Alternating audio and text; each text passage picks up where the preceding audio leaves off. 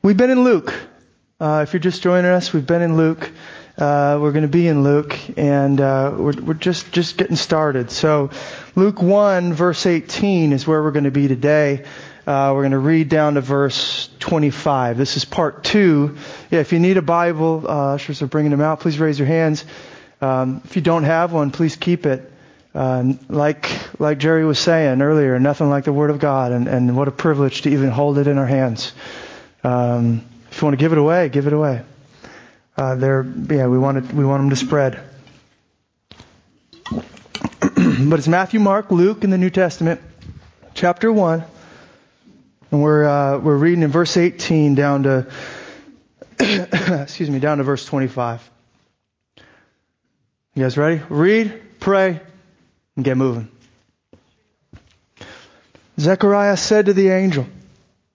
Let me give a brief reminder here. Uh, this angel has showed up to Zechariah and and and uh, announced the coming of, of John the Baptist. Okay, um, that the son that this son is going to be given to him. And here's where we pick it up in verse 18.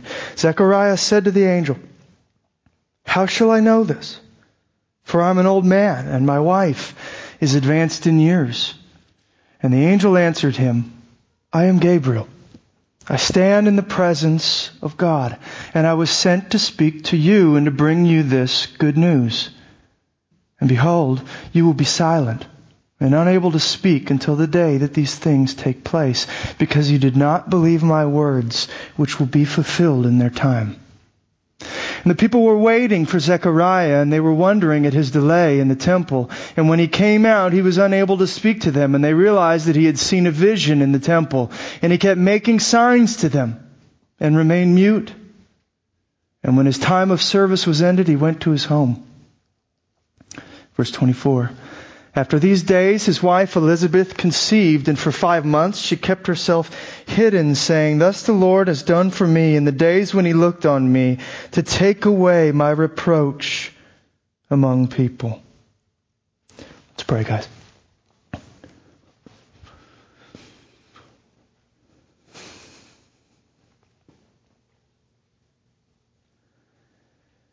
I've just been thinking, Lord, about the conversion of Paul on the Damascus Road.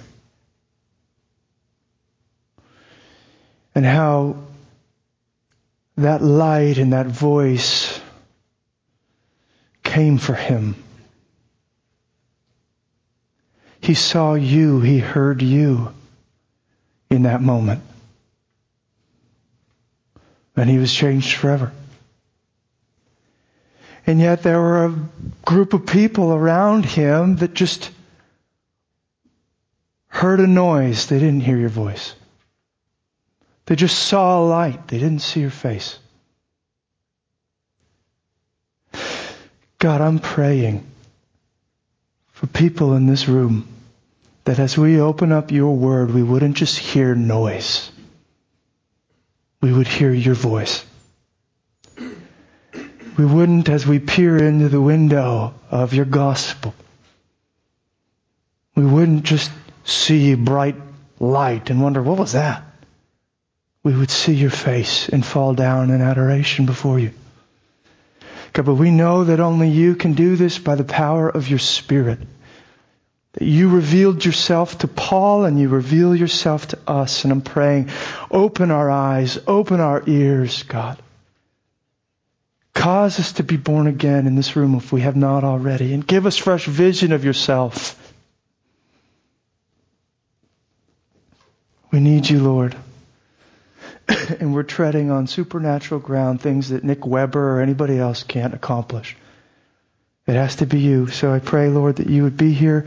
Pray you'd strike out anything from my, my message that doesn't need to be there. Help me, God, to be your messenger because you love every single person in this room and you want them to know you. Would you do that through our time together here this morning, we pray. It's in Jesus' name. Amen. All right. Uh, let me get a sip here real quick.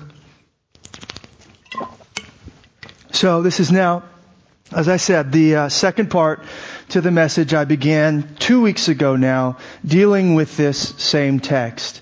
Um, the announcement and the promise of a son by this angel to Zechariah, talking about John the Baptist. It's already been made, okay? That was the verses previous to verse 18 in our text this morning. But as we move into verse 18, now we see Zechariah respond. He speaks in response to all that he's seen and heard at this point, and like I said last time, it's not particularly uh, positive. It's not an endearing image that we're given of Zechariah. In fact, because he responds with unbelief, with interrogation, with question and doubt, this will actually be the last time we hear from Zechariah for nine months, which in our text um, equates to 46 verses. It's not until verse 64 when Zechariah's lips will, his tongue will be loosed and we'll hear from him again and he will sing a different tune at that point. I made the case last time that Zechariah's gotten caught in the drift of doubt. If I, um, judging by some responses, I was concerned that maybe certain things weren't as clear uh, as they could have been. Um, last time, that's the danger of mixing, of, of breaking a message into two parts. Hopefully, some of that becomes clearer here this morning. If it doesn't, I'm always up for conversation afterwards. Um, but I made the case that he'd gotten caught in the drift of doubt. And I want to continue to follow these verses through the three headings. Last time was verse 18 in the drift of doubt. This morning we have two more headings that we're going to look at. The discipline of grace, verses 19 to 23 in our text, and then the destiny of the saints, verses 24 to 25. That point three, it's just going to be a sentence maybe at the end of the message if I even get to it, okay? So sorry, I got carried away with point number two. That's probably all we'll do, and we'll just whoop, pretend that third one, uh, yeah, we'll just fold it into the rest. So, uh, if you missed last time, I'm not too concerned to give a review here because actually, as we move into verse 19 and the angel's response to Zechariah's doubt, it's actually going to serve as a review of last time and also as a means of moving us forward into this week's message. So we begin, therefore, with this discipline of grace, verses 19 to 23. But before we do that, I want to read verse 18 again. I want us to hear Zechariah's words one more time so that we can clearly see its connection to all that follows. This is verse 18. Zechariah said to the angel, how shall I know this? For I am an old man, and my wife is advanced in years.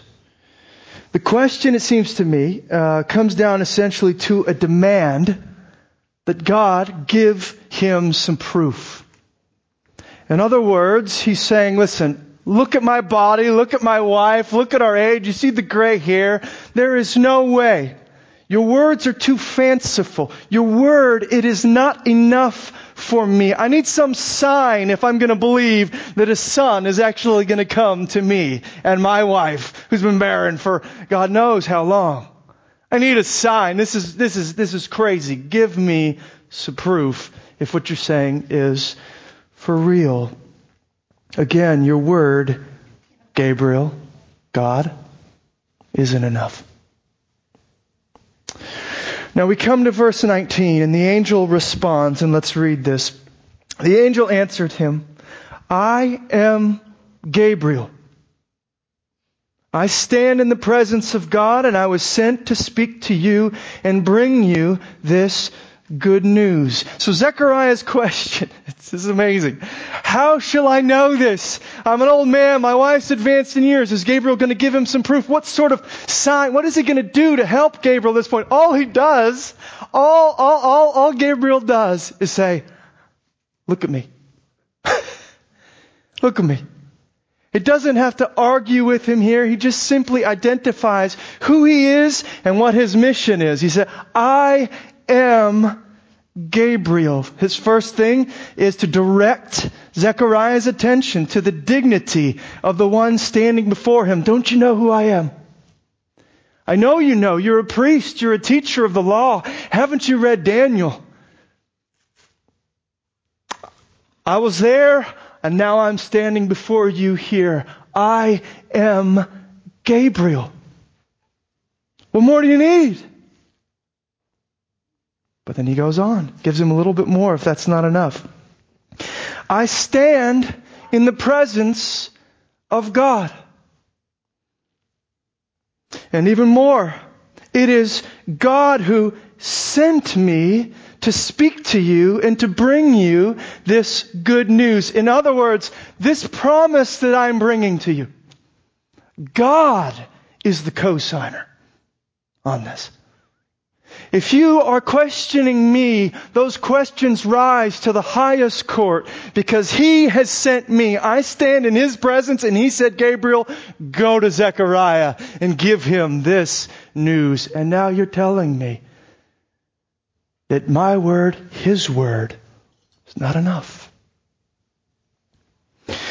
The answer might seem a bit rough to us um, at first, but I'll tell you what, if you're a parent in this room, if you remember being a parent of young kids, if you're currently a parent of young kids, you totally get this. There are times, I'm like, where the only way to stop a debate in my household with my three year old is to say, I am your daddy. I don't have to prove to you why you need to wear a coat in 40 degree weather. I am your daddy. I am three times your size, ten times your age. That's enough put in your life by God to lead you. Right? Why? I'm your dad. I'm your daddy. And Gabriel basically does something similar. Listen, I'm Gabriel. I stand in the presence of God. He gave me his words. I'm here giving them to you. That should be enough. Right? Regarding Gabriel's response in this verse, um, there are many things we could make note of. I'll share just a couple. First, and this, this knocked me off balance. It took me by surprise. This is pretty amazing to think about.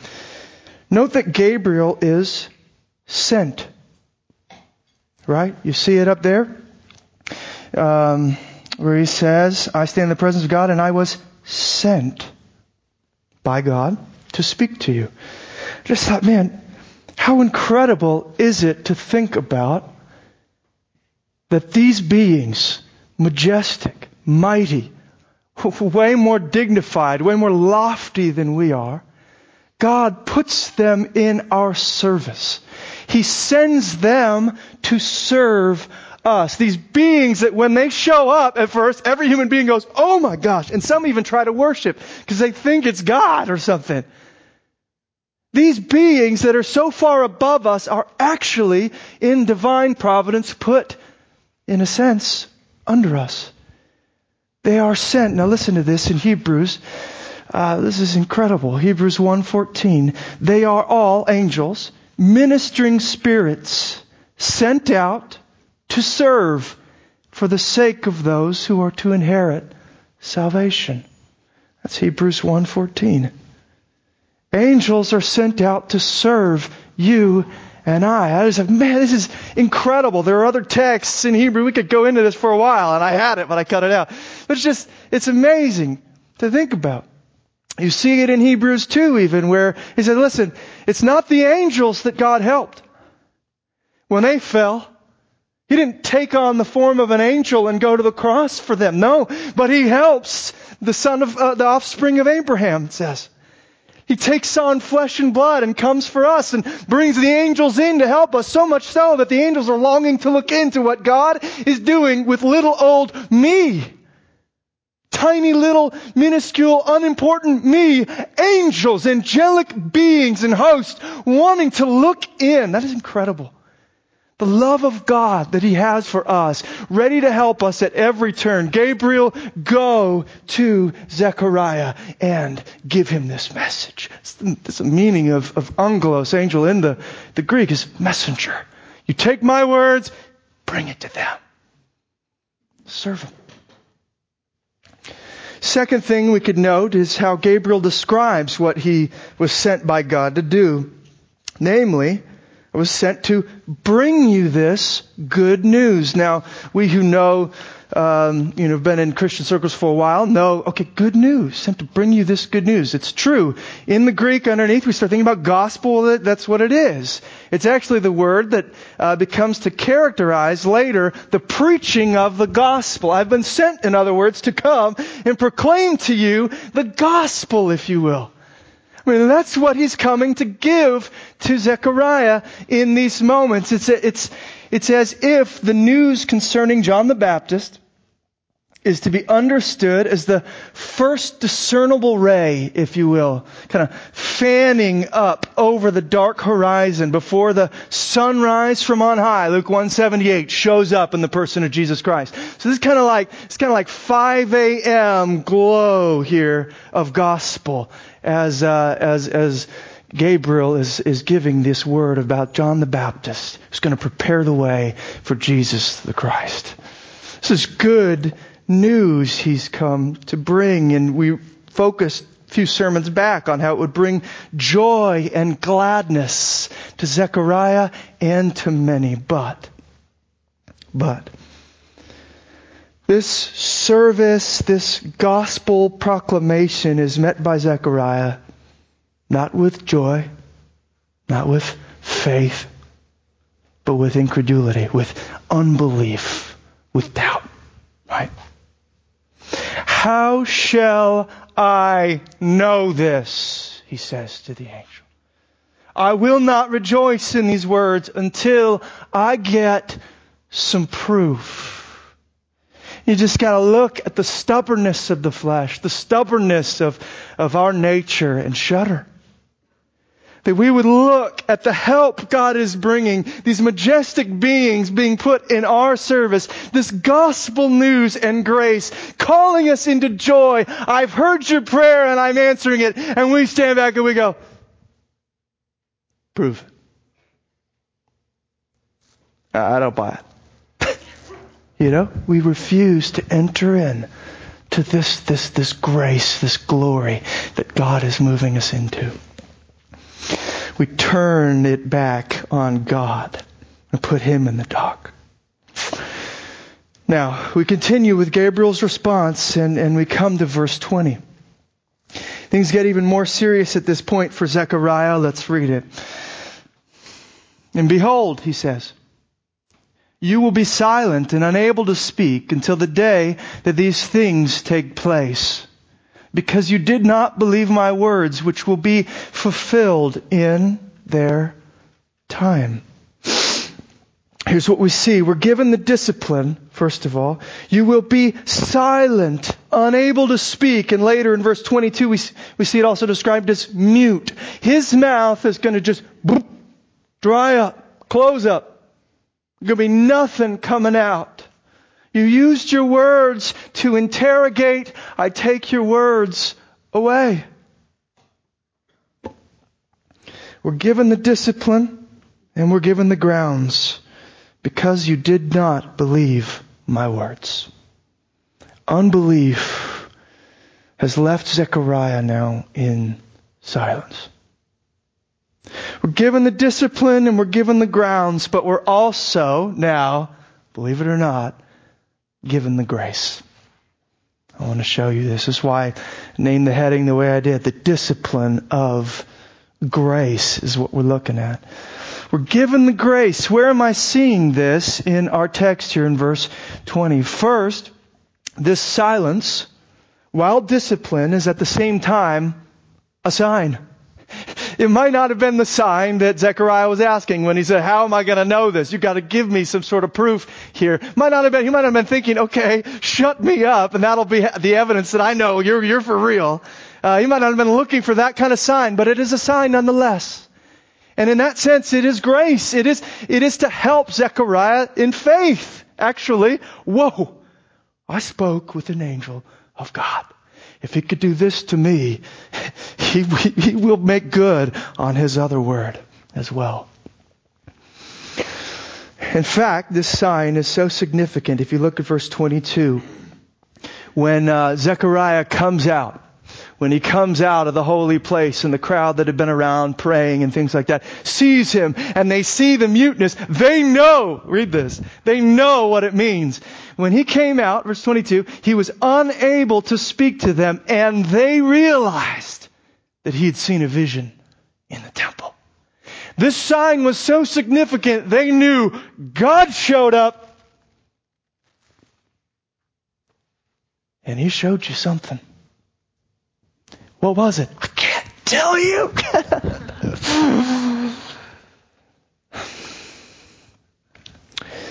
Second, notice with me those wonderful words at the end of this verse. This is incredible, and we spent time with it last time, but it's, it's worthy of more reflection here. At the end of verse 20, grace just starts erupting. It says this Because you did not believe my words, which will be fulfilled in their time, which will be fulfilled. He may be silenced, in other words, but he will still be carried along by grace. Do you understand this? These words that you did not believe about a son and how I'm coming in grace for you will still be fulfilled. And we look and in one sense we think, man, okay, God is moving forward with his, uh, in his plan without Zechariah here. And that is true in many ways. But we must not miss that God is moving forward with his plan, not in spite, not against Zechariah, but for him. And what we actually have is Zechariah silenced and set aside, if you will, so that he can just kind of watch as God now would work this redemption on his behalf. God alone can do this. He will sit in silence, but his unbelief didn't stop the plan from marching forward. These words will be fulfilled. You will sit, you will watch. And just some images that came to my mind at this point. He, he may be knocked out of the, the raft of self-sufficiency, as it were, but he fell head, headlong into the crystal current of God's grace. I mean, you think, okay, Zechariah, you will be silent. Oof, he's out of the raft of self-sufficiency at this point. And he falls right into the stream of God's grace. I'm going still. I'm going still. I'm just humbled now. I'm ready to see it. Or another thing, he may be kicked off of the, the stage, if you will. But he's not expelled from the theater of God's redemption. Instead, he's given front row seats. Okay, you're not gonna be, you're not gonna be the star of the show, Zechariah. But I'm not kicking you out the door. I'm just giving you front row seats. You be quiet and you watch as these words, which I said, will be fulfilled. Grace is coming, whether you're ready for it or not. He is to be both silenced and saved. And I thought, man, what, what a principle is forged here for the, for the children of God. You know, some of us probably feel kind of silenced. We feel like kicked out of the game. Maybe. We feel like God is, is done with us. He's over with us. But we have that text, right? And, and we see it going on here, Hebrews 12, 6, where the Lord disciplines the one he loves. Don't despise the rod. He is, he's not get, uh, getting rid of us. He's not done with us. He is instructing us. He is teaching us. And here's the reality. The Christian life cannot begin until this vital principle is learned. Not I, but God. I cannot do it, but He can. And that's where, where God is going with Zechariah in these moments. And when we get that lesson, not only can we be saved by, by, by Christ and His grace, but now we can do the work of the ministry and the strength that He supplies by faith. Right? Okay. How are you guys feeling? You guys all right? I, I mean, I'm, I'm finding I'm hugging myself up here. So I imagine you got to be cold. Um, I gotta, you know, no one's taking that up. It's, we got a, we got a vest over there with down in it. All right. A question emerges at this point. and it's a question that came up. So there it is. From some, from some uh, perceptive individuals last time, and, and, it's important to answer it here. Um, here's the question. Might be something you, you all are even thinking about right now. Why does God respond? It seems so much tougher here with Zechariah than he does with others in Scripture that seem to be asking very similar questions. You thinking that? I mean, I don't know about you, but when I read Gabriel's response, it doesn't, I, I think I'm alright in saying that that's pretty tough. That he's not just kind of like, you know, oh, come here, it's okay. I am Gabriel. That's the kind of sense I get. I stand in the presence of God. It's like, oh, I don't think I would want to hear that. And so it does sound tough, and we have to ask ourselves, well, why does he respond this way to Zechariah when there are other guys that struggle and ask for signs or other things throughout history uh, in the scriptures, and, and, and it seems like he responds a little bit differently. Some of this is mystery, but I do think there are some, some uh, truths that we can uncover here to help us forward. We might think of guys like Abraham. Abraham asks almost the exact same question, in fact. We're not going to go into that. But uh, we, we could think of Gideon as well and others who've, who've asked these sorts of questions and they don't get rebuke, it seems. Instead, it seems they get help. Help, help me understand. Help, help me, give me that sign or, or whatever it might be. Move them forward in that way. And while we could consider some of those um, from the Old Testament context, and you know I would love to do that, but we don't have time. Um, there's an even more pertinent example actually in the context of Luke's gospel. Um, if you recall with me that Luke, and we've looked at this in the past, I'm not going to do much of it here, Luke is clearly paralleling in these first two chapters the story of John the Baptist with the story of Jesus. I mean, it's it's, he's weaving in and out of the two stories, clearly paralleling and contrasting them. If we recall that, then we will also notice that Zechariah's question isn't all that different in form from the question Mary asks when Gabriel announces to her that she will conceive the Christ, the very Son of God. You got the angelic, the angelic appearance, the announcement of a coming son, and the human response. Same kind of thing that went ha- that's going on with Zechariah happens with Mary. And here is her question in verse 34 of chapter 1. How will this be? Since I am a virgin. How shall I know this? For I am advanced in years, and this or that. How will this be since I am a virgin? You can look at it and go, what? That seems the same to me.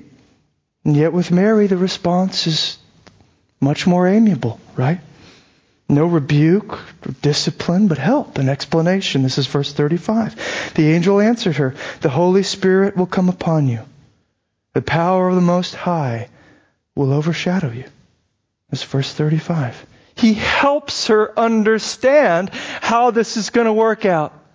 He doesn't say, I am Gabriel, right? He said, this is how it's going to happen, Mary. It's going to be awesome. God's going to come upon you.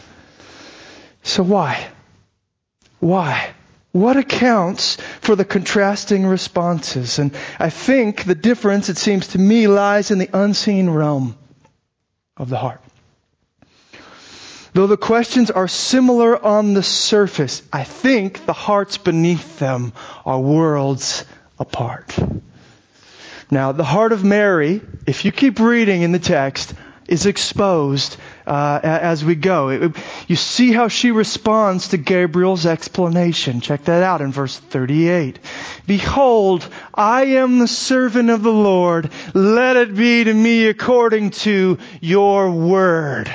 In other words, your word is enough. She was ready to believe. That's why Elizabeth, when she later sees Mary, said, Blessed is the one who believed all that was told her, right? So there's this heart that's ready to embrace, it would seem. Let it be done to me according to your word. That's enough. I just was wondering what was going on and I was struggling and I needed a little help, but I was ready to embrace. This is the difference, I think, between interrogation and just simply inquiring, right? It, it, if there is doubt in Mary, it's of a different kind, it would seem to me. There's one that said that, that, that where Zechariah, it would seem by Gabriel's response, is putting God in the dock, prove it. And then Mary is over here saying, help me get it. I want to get it. Help me get it. I, I, how is this going to be? I, I'm not, I'm not buying this. So here is the essential difference. Are we struggling? If you have uh, Facebook, I put it on our Facebook page actually, and I would encourage you. Sometimes I will just throw in things from the sermon or overflow kind of stuff. Uh, uh join our Facebook page, and uh, maybe I'll keep you up to speed with some things. But I put something along these lines there last time. Are we struggling with God from faith to faith, or from doubt to doubt? Now, Let me tell you what I mean.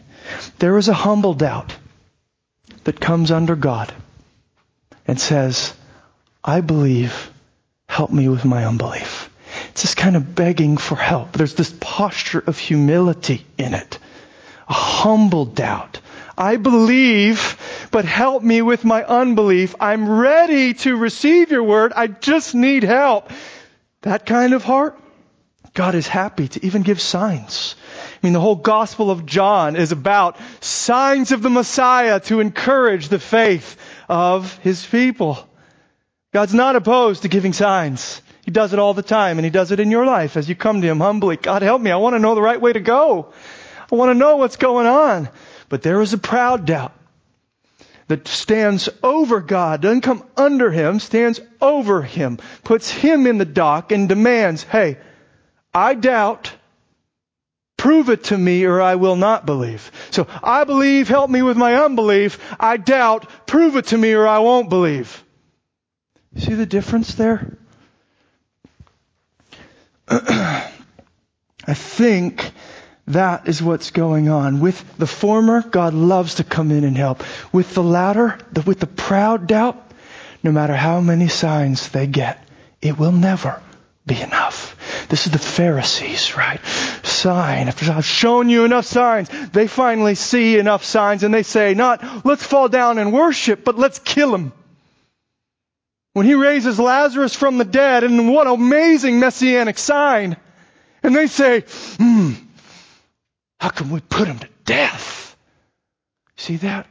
There's a, there's a doubt that moves from faith to faith, and a doubt that moves from doubt to even deeper doubt. What they need at that point is not more intellectual proof, but a, a, an existential humbling, if you will. This is what I think we see going on with Zechariah. I think by Gabriel's response, we can understand that Zechariah is in that latter side of the spectrum. That he's got that kind of proud doubt thing going on. And what he needs at that point is not more evidence. You prove it to my intellect, I will believe. Nope. Never gonna happen. I think what he needs in that moment is not evidence, brokenness his heart to be broken, himself to be lowered, so that he is ready to receive the word in humility. Does that make sense? That is how I was converted, you guys. I knew all about, I knew all the information and I could have researched it forever. I was claiming I'm, see- I'm seeking, I'm going to Bible studies. I could have kept going forever, and I would have. I, I almost guarantee it. I never would have learned enough about the manuscripts or about the, you know, the evidence for Christ against other religions and all these things. And what, what did it for me God, in His mercy, knew I don't need more evidence. What I need is brokenness. So He took idols from me. My heart broke open. I fell down and I said, I believe. Help me with my unbelief. And the Spirit of God loves to, to move into that kind of situation and bless and give you signs and encourage your faith and assure you. That's what He did with me. That's what I assume a lot of your conversion stories look like. So what he does with Zechariah. It's amazing. You will be silent. It is simultaneously, this is what's awesome about God, simultaneously the sign that Zechariah sought and the humbling that Zechariah needed. One action. You will be silent. There's your sign. There's your humbling. Incredible preparing him to receive the Word of God, to doubt with humility from faith to faith. Now, noticing the contrast between Zechariah and Mary at this point led me to some intriguing considerations. I'll do my best here to, to uh, carry you along with some of these things. If I know Luke, and if I know God, I think we're to discern something more going on in the conscious paralleling of narratives in these first two chapters. John the Baptist, Zechariah, Mary, Jesus. I think we're to see Luke, God, doing more here than just kind of telling their story. When God is telling one story in the scriptures, He's always telling two stories when he is telling a story, he is always telling the story. Does this make sense? Hold on. the story that unfolds from Genesis to Revelation. So he might, I mean, the whole Bible is composed of individual narratives that can stand alone in many ways. But all those narratives are a part of one grand meta narrative, right? That fits between the covers of this book. When he's telling a story, he always has the story in view. And I think, I think Luke is after this same dynamic here.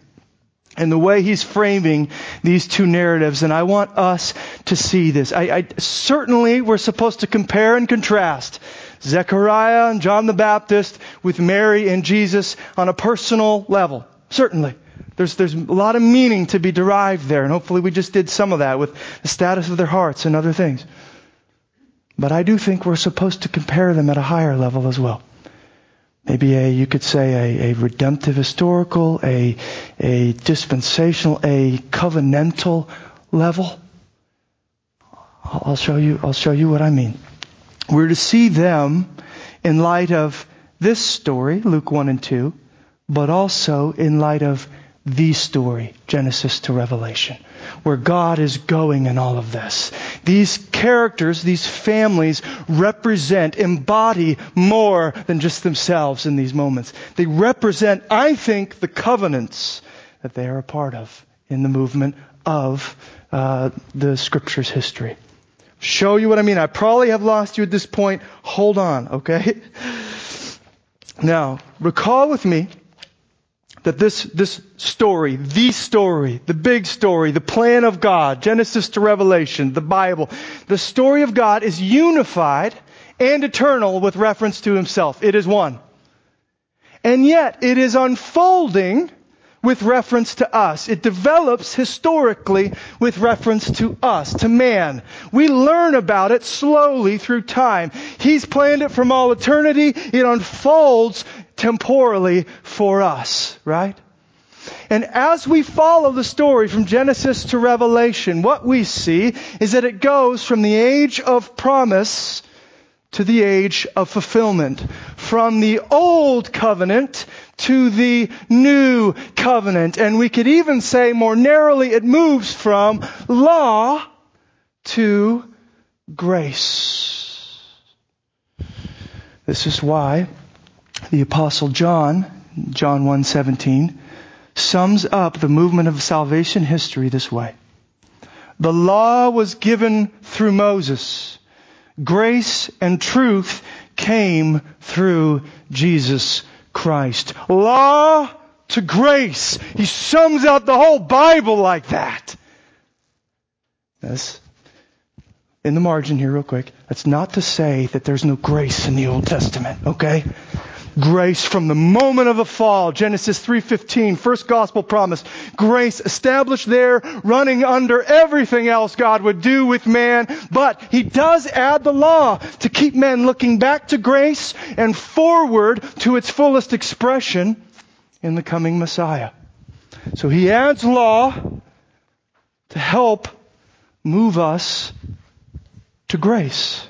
Law to grace Salvation history, this story, the story summed up in that way. Now, all this is well and good, and you're going, okay, great, I, I've read Paul, I understand that, but why do I think this is in our text? Why do I think this applies here to what we're reading about Zechariah and maybe perhaps as we consider Mary and things like that? Why do I think that is, is in the background as Luke is sharing these narratives, that he has the meta narrative in view? One significant piece is understanding where John the Baptist fits in the unfolding of this plan, of this history as it moves towards Christ. Okay? We are given in Luke's gospel certain programmatic statements concerning John the Baptist. Where he fits in redemptive history, where he fits covenantally even in this story. I'll give you a couple of them here. Luke 16, 16, Jesus tells his disciples this. The law and the prophets were until, and the Greek is tough there, but it's up to or as far as John. Since then, the good news of the kingdom of God is preached. Now that text is a little difficult. It'll make more sense in light of the next one, but trust me on this. It seems that John stands on the side of the old covenant law and prophets. Okay? That he was a part of the pointing to the age of fulfillment, pointing to the coming of the fullness of grace. That's where John stood. He just had the privilege of breaking out across the Testaments and being the one to directly point to the Messiah face to face.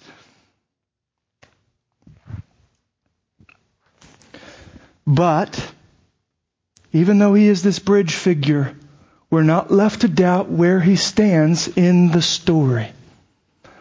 He is a part of the old. This is why Luke 7:28 Jesus would also say this. I tell you, among those born of women, none is greater than John. Yet, the one who is least in the kingdom of God is greater than he. In other words, what I am doing, the king of this kingdom, is so different. It is of a completely different dispensation. So that the greatest born of women, John the Baptist, is, the, is lower than the least in this new kingdom work I am establishing. Get that? He's saying, what is happening with me is altogether different. Even though it's all connected and the law and the prophets all flowing in and pointing towards, I am the, I, I am, uh, I am God. I am introducing something altogether new, although it's been anticipated and connected to everything old.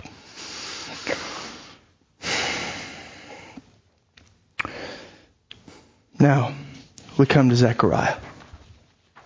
Now we come to Zechariah. And we're prepared to see his story in light of the story. Okay? Zechariah standing on the side of the law with John actually represents the pinnacle of the law in many ways. I mean, think about this with me. He's a priest of the division of Abijah, verse 5, Luke 1 5. He has a wife from the daughters of Aaron. So Elizabeth was also of priestly heritage. This was a, a, special honor for a priest to marry a wife of a priestly lineage as well. That's for the second part of verse 5.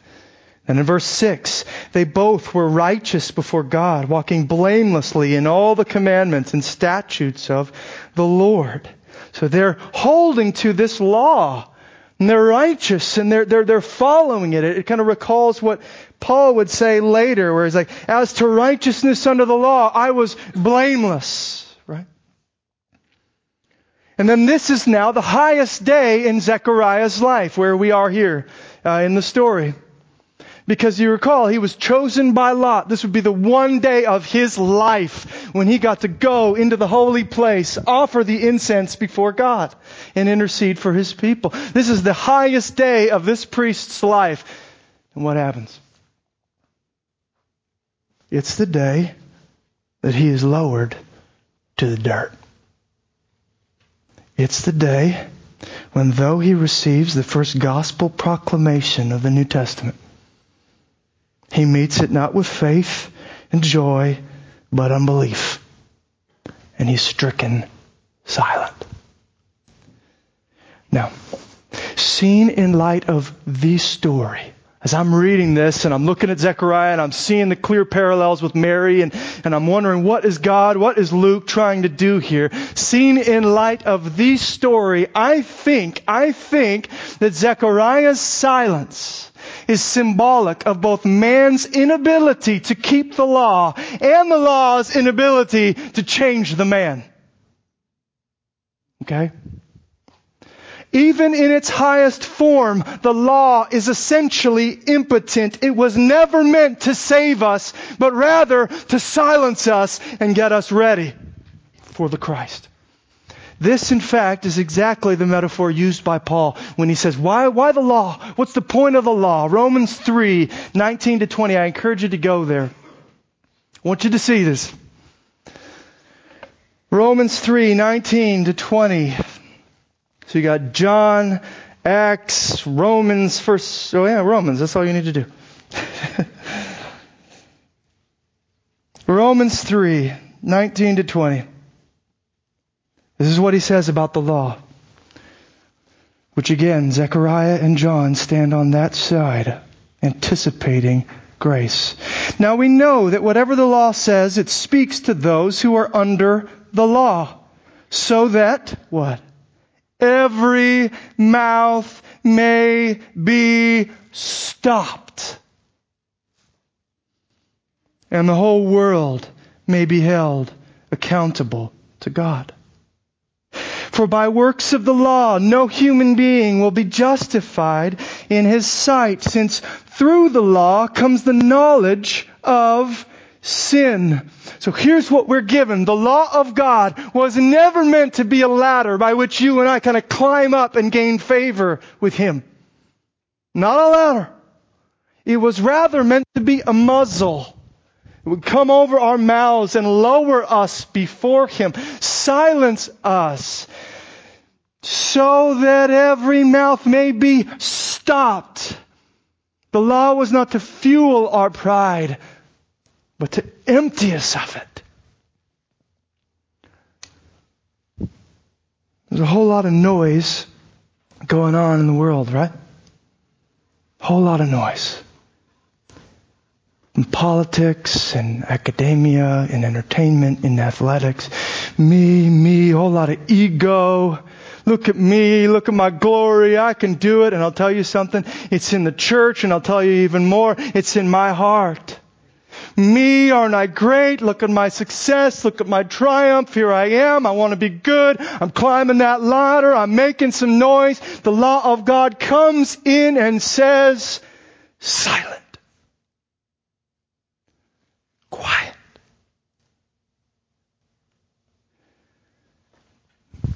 Man has nothing to say before God. Nothing.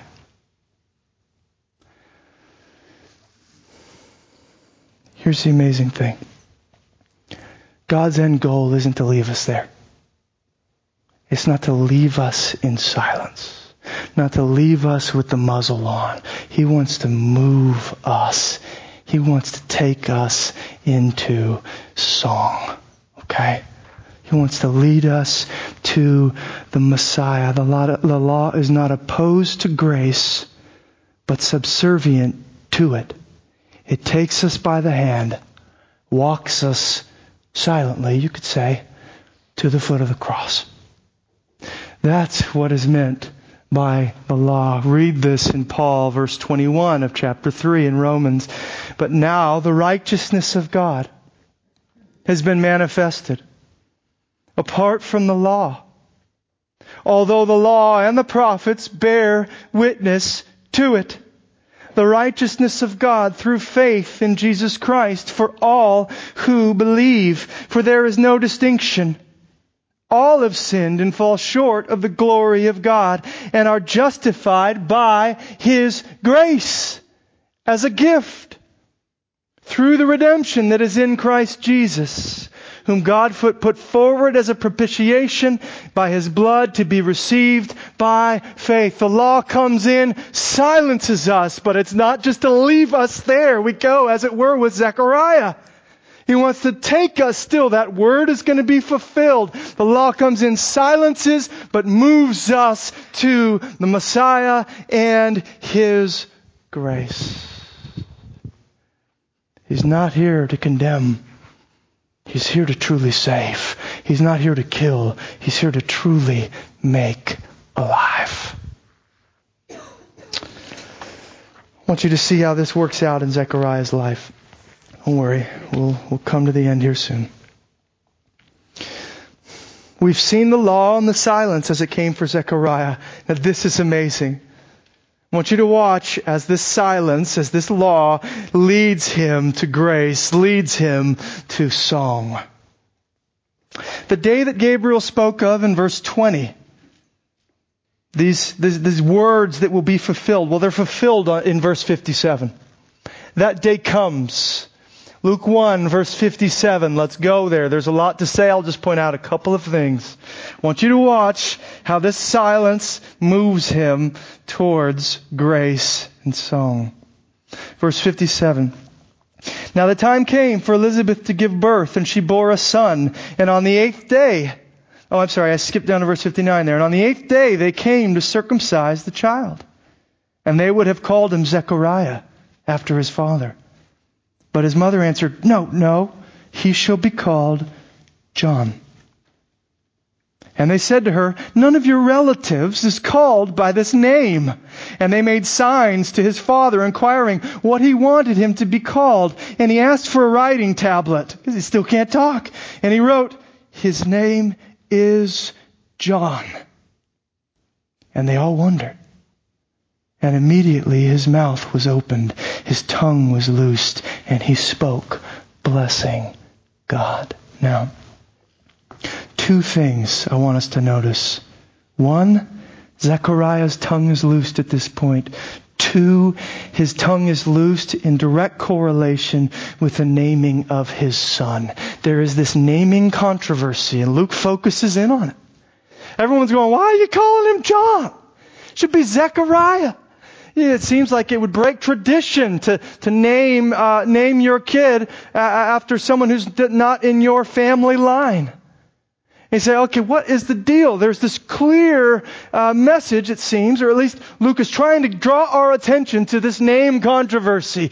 And he wants us to see the, the importance of this name. In fact, it's as Zechariah is writing, his name is John. As he's writing that, that his tongue is loosed. And he speaks again, blesses God. Why does Luke, why do I make a big deal out of it? Well, what does John's name mean? Anybody know? Yochanan in the Hebrew. Yahweh is gracious. The silence that Zechariah was stricken with his heart, the doubts, the things there, the old nature, if you will, what the law stood for, led him by the hand to Yahweh is gracious. So I know that's not a name from my family line, but we're talking about something new here. We're talking about a work of grace. And as we read, it's at that moment he is filled with the Spirit. His tongue is loosed. He's blessing God and he is now singing a different tune. It's no longer interrogation. It is devotion and praise. And if you look at his song, it's all about Jesus from beginning to end. First words of the song, verse 68. It's coming out of, of Zechariah's mouth. Blessed be the Lord God of Israel, for he has visited and redeemed his people and has raised up a horn of salvation for us. It's Jesus in the house of his servant David as he spoke by the mouth of his holy prophets from of old. he even brings up the prophets. He's like, I get where all this is going now. Now I see it. All the prophets pointing to it, anticipating what is happening now. I can't get enough of this God and His grace. It's coming to us in the Messiah. His son, you would think he would sing about his son, right? John. he knows his son, like those prophets, existed just to point forward to this one.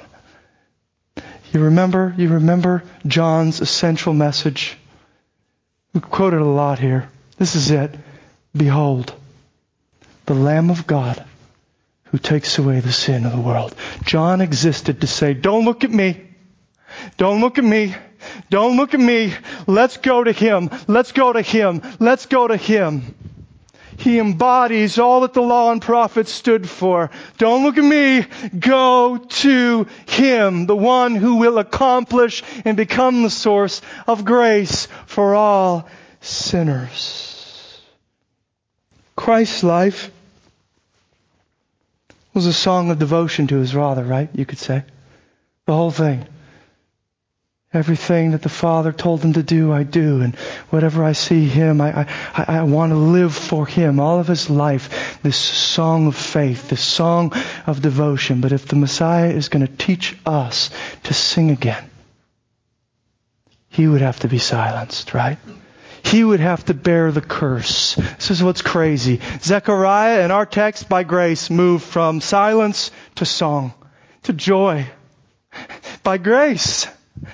But as you watch what the Messiah and all this stuff is about, as you watch what happens in the Messiah's life on the cross, it's wrath that comes for him, and his, his song is turned to silence for us. I mean, his whole life perfect, spotless, blameless, this lamb. And yet we read, he was oppressed. He was afflicted. Yet he opened not his mouth.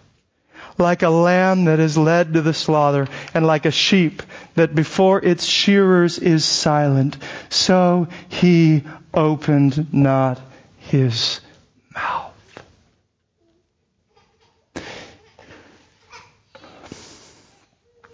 His song, his song would end. He would bear the curse he would bear the curse of our sin, the curse of the law. The law would come with its wrath in full force upon him, and his, silent, his song would be silenced. Here's the crazy thing. Here's the crazy thing. As we watch on that cross as he dies and utters his last breath, sings his last note, as it were, it seems to us the music has stopped. It seems to us the Messiah's song is over. But here's what happens. It's truly a, you know this from the Psalms? It's truly a Selah, if you will. A momentary pause. A bridge into a greater chorus. A greater climactic part of this song when he would rise from the dead. He would rise from the dead. His song would reach a higher note and he would now call us into it. Send his spirit back to us. And what happens on the day of Pentecost? But their tongues are just loosed and they're singing and praying and praising God for the works he's done. He's calling us in to this song. What we see with Zechariah, this silence moving to singing, is a foreshadow it's an anticipation of what God has done with us, will do as we watch through the Gospels with others. He would give himself to the curse of silence, rise up, call others into his song. Loosen our lips. The law we're freed from. I mean, read this in Acts uh, 13:39. By him Everyone who believes is freed from everything from which you could not be freed by the law of Moses. He takes the muzzle that's on our mouths and he breaks it. He shows us in His mercy we can do nothing before God to gain His favor. But He walks us to the cross and He says, Now watch what I did. And sing with me. We will move with Him from silence to song, from law to grace. He's changing our hearts even now. Holy Spirit in us, His Spirit in us, the Messiah singing His song again in and through us. And we watch. What's in heaven but a choir with every tongue singing out praise to the Lamb? I don't know where you're at. Like I said, I'm not going to go into that final point. We're done here. I don't know where you're at. But I'll tell you this. If you haven't been silenced by the law, you will never sing to the Christ. Do you know that? One of my professors used to say something that was interesting. He would say, uh, you know, we're not singing ho hum grace, how all right the sound. It saved a pretty good person like me. No. As long as we think we're pretty good, we'll sing ho hum grace. But the real song is Amazing Grace. How sweet the sound that saved a wretch like me. Silenced by the law, taken by the hand to the cross. Amazing grace. I'll leave us there. I went too long again. Pearl's gonna. I, Jesus, thank you. Thank you that you unleash, you loose our tongues. You call us into your song. We are silenced by the law, but given your song in your grace. We sing our songs to you here this morning. Thankful, with grateful hearts. Humbled and yet at the same time exalted.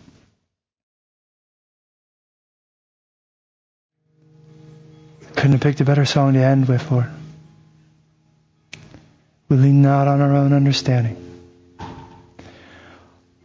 We humble ourselves before you. You help us in your mercy to humble us, to be humble before you. We can't do it. We're broken, low. But at the same time, you build us back up and make us what we could never be by your grace. Jesus, thank you that you're in our midst. Thank you that you're at work in our lives. Lord, we pray that we would be, in one sense, silenced in our flesh this week. We would be unleashed in the Spirit to sing. We love you, Lord. It's in your name that we pray. Amen.